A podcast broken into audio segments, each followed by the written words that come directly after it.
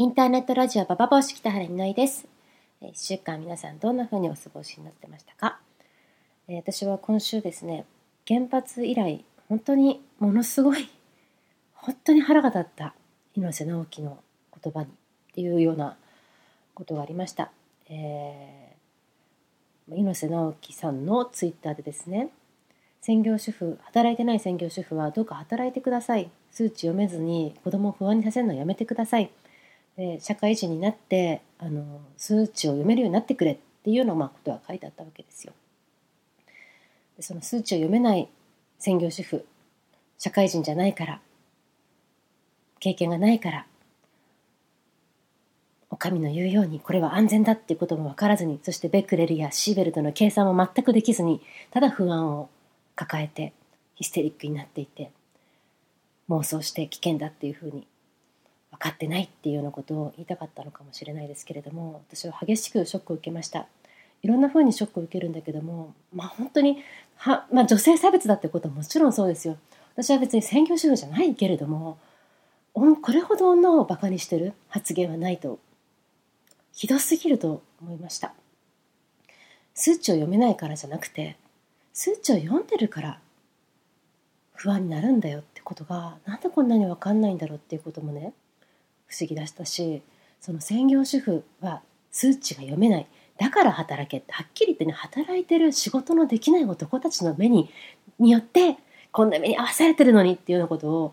思うけれども皆さんは猪瀬直樹のあの発言をどういうふうに考えましたか？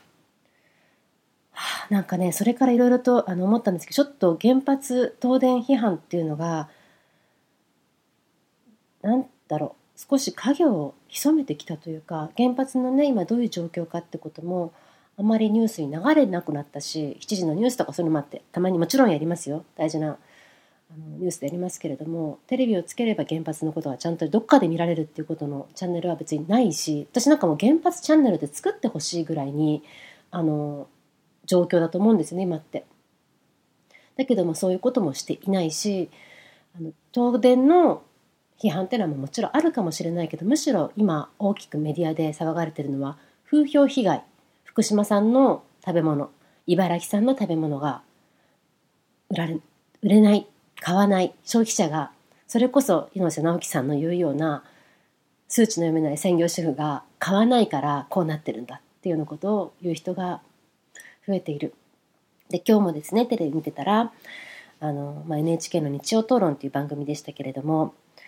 えー藤沢久美さんというシンクタンクのあの代表の方らしいんですけども彼女が日本全体が風評被害に遭ってるんです。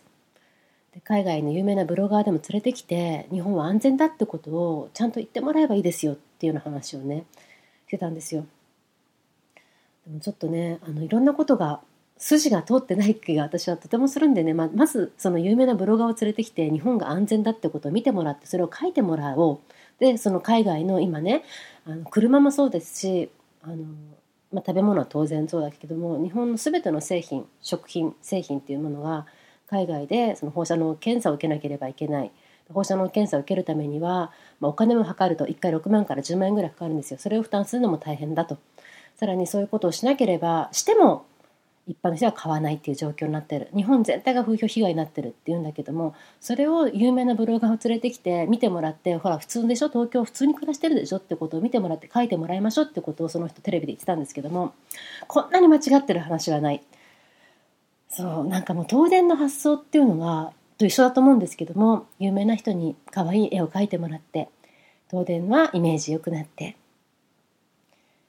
原発原発も安全だよみたいなことのイメージをアピールしていくっていうのと全く同じ発想でなんかその事実をなんだろう盛るのかな？信じてるだと思うんですけどねその人自身も本当に。でも宣伝によって広告によって人の信じてるものとかを変えてしまおう方向をつけさせようっていうことが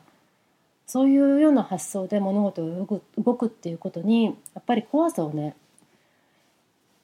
今回の原発のこともからですけども本当にそれを強く感じるようになりました。それよりもやっぱり今風風評被害も 当然だと思うんですよ風評被害は当然だしあの茨城県のものだと思ったら福岡福島のものだと思ったらもし子供がいたらちっちゃい子がいたらどうしようかなっていうふうに思うのは当然の心理だと私は思います。だって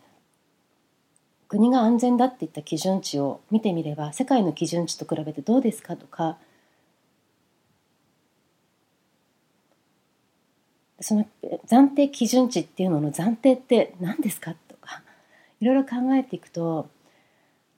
そしてですね例えばまあ文科省が決めた福島県の子どもの1年間浴びてもいい。放射能の量1年間20ミリシーベルト。私これ聞いた時は素人の私でさえギョッとしました。だって今までいろんなことをねシーベルトのこと勉強しなきゃとか思ってやってて大人が浴びてもいい。放射線の1年間の許容量1ミリシーベルトってことをちゃんと覚えてきてた私にとって。20ミリシーベルトいきなり20倍だし調べていくとそれはドイツの原発の、えー、工場で働く職員の1年間浴びていい。あの20ミリシベルトよ。20ミリシベルトドイツ人ですよ。ゲルマン人の人が20ミリシベルト1年間に浴びていいっていう原発で働く人。それがもう許容っていうのを福島県の子供にもそういうふうにしてるってこれが非常事態じゃなくて本当にもうもう異常事態で不安にならない方がおかしくてそういうものを大丈夫です安全ですっていうことの根拠っていうのは誰が持ってるのっていうことをどうしてそれが安全だってことが言えるんですか？でできれば体の中に放射能なんて入れたくないっていう母親の心理や人間の生活者の心理っていうものを否定するような感じでそれでも福島のものを食べるのが今の日本の仕事である。それでも福島のものを食べるのが優しさである。で東京の人間なんて福島に人に比べたら全然大丈夫なところにいるのに福島さんや茨城さんのものを拒否するのは傲慢であるっていうような話になってる。今の風評被害の話。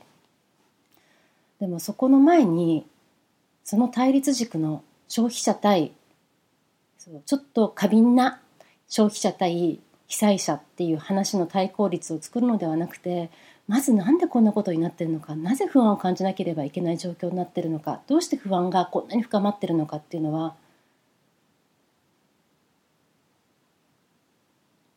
原発の事故が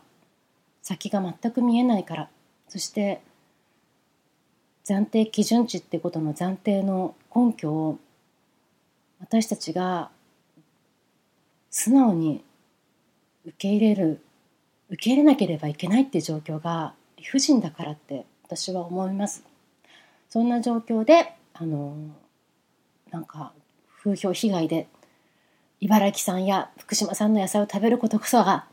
なんか日本の力みたいな感じのあの話になっていくのはとても間違ってると思う。でこれは誤解してほしくないんですけど私は福島産の野菜というのを福島県の人が放射能で汚染されてて石寝るとかそんなのも当然間違ってる当然間違ってることなんだけれどもその野菜を買わない人買い控える人と子供をいじめる人っていうのは全く同じように語られていたりとかそれすごく間違ってることだと思うんですよ。で野菜を買い控えようって思う心理とかあとデルモンテとかが福島の野菜を使いませんって言ったことに対してデルモンテの不買運動をしようみたいな話にもなってるっていうふうに聞いたんですけれどもあの消費者として生活者として当然の心配事をする人を日本の敵みたいなことに見なすようなそういう発想その空気っていうのがこれ以上盛り上がらないってこと盛り上がらなければいいなっていうふうに思います。それは決して何て言うんだろう理知的な行動とも思わないしそれが日本のためとも全く思わないし、うん、なんかさあの今日友達と話したんですけどこの状況って竹槍であの B29 に向かい合っていったように竹槍で放射能に向かい合おうとしているような感覚と一緒で気合が入ればなんとかなるって問題ではなく数値を計算していればがんにならないって話ではない。そういうことがきちんと話し合えて風評被害ってではなくてこれは東電被害であるってことを原発の被害であって福島産の野菜が売れないんだったらばその土地が汚染されてしまったんだったらば政府が保障ちゃんとするってことの方向にみんながちゃんと言葉を尽くしていけるようになればいいななんてことを思いました。もうなんかねいろんな筋が通ってない感じが猪瀬直樹の差別発言も含めてそして風評被害という消費者をバカにするような感じで、その消費者の顔は大体女の人だから、あの、スーパーでお買い物しているお母さんが分かってないっていうような話になるから、もうバッシングしやすい人バッシングするのやめようよっていうような感じですよね。ということで、だらだらバラバラまたは喋ってしまったんですけれども、あの、原発のことしかさ、3月11日以降、とても考えられなくなっていて、その状況っていうのは自分の中でもこの人生の中でもやっぱこんなに危機感を感じてたりとか、うん、体ごとに不安を感じてたりとかそれを感じてる女の人の気持ちを感じてたりとかちっちゃな子供ととちっちゃな動物とかそういったことものが全くの完璧な被害者として存在しててで土壌が汚染されていってなんか時間軸が時間軸もごちゃごちゃよねもう。なんて言うんだろう。来年のこと考えるとかそれよりも原発のことを考えたらさ何万年単位であの半減期何万年2万年とかさ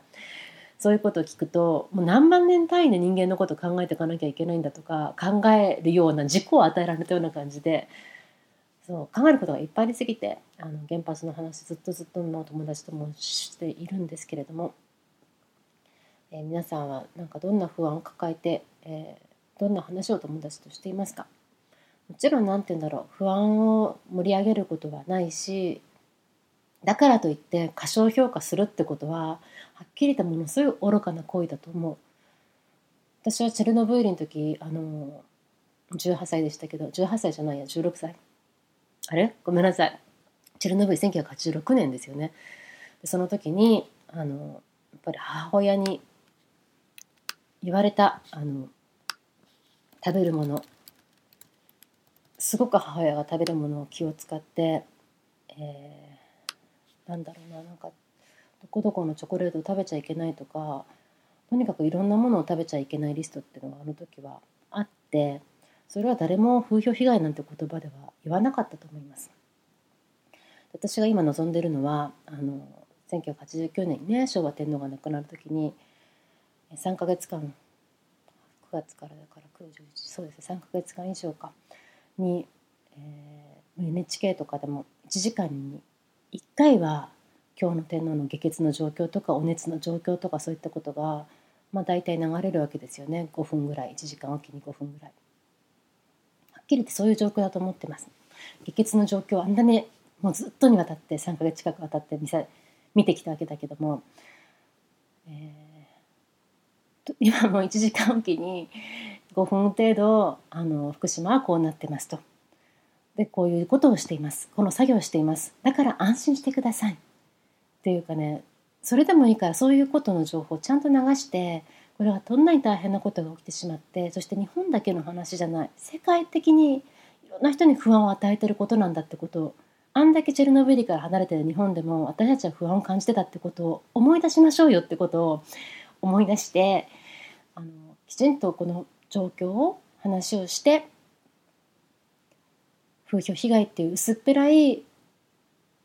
本当に大変なことを見えなくするような言葉を使って隣の人を批判するのではなくて今考えてみなければいけないことをちゃんと批判して考えて新しいものを作っていきたいなと思います。本当に今回の原発の後に見上げた人だなって思う人とあこの人こうだったんだって人にねすごくきちっと分かるなっていうのは思いますけれども今こそ私はちゃんと発言をして考えて前に向かっていけるようにしたいと思います。で原発の話とか放射能の話とか、えー、今週ねラウピースクラブでやりますちょっともう締め切っちゃったんですけれども、えー、20人ちょっと超えたぐらいかな、えー、そうすぐたくさん集まってきました。本当にありがとうございました。えその話、えーと、バーボシでも報告としてしていきたいと思ってますので、ぜひまた来週聞いてください。インターネットラジオバーボシ、え最後まで聞いてくださってありがとうございました。北原みのりでした。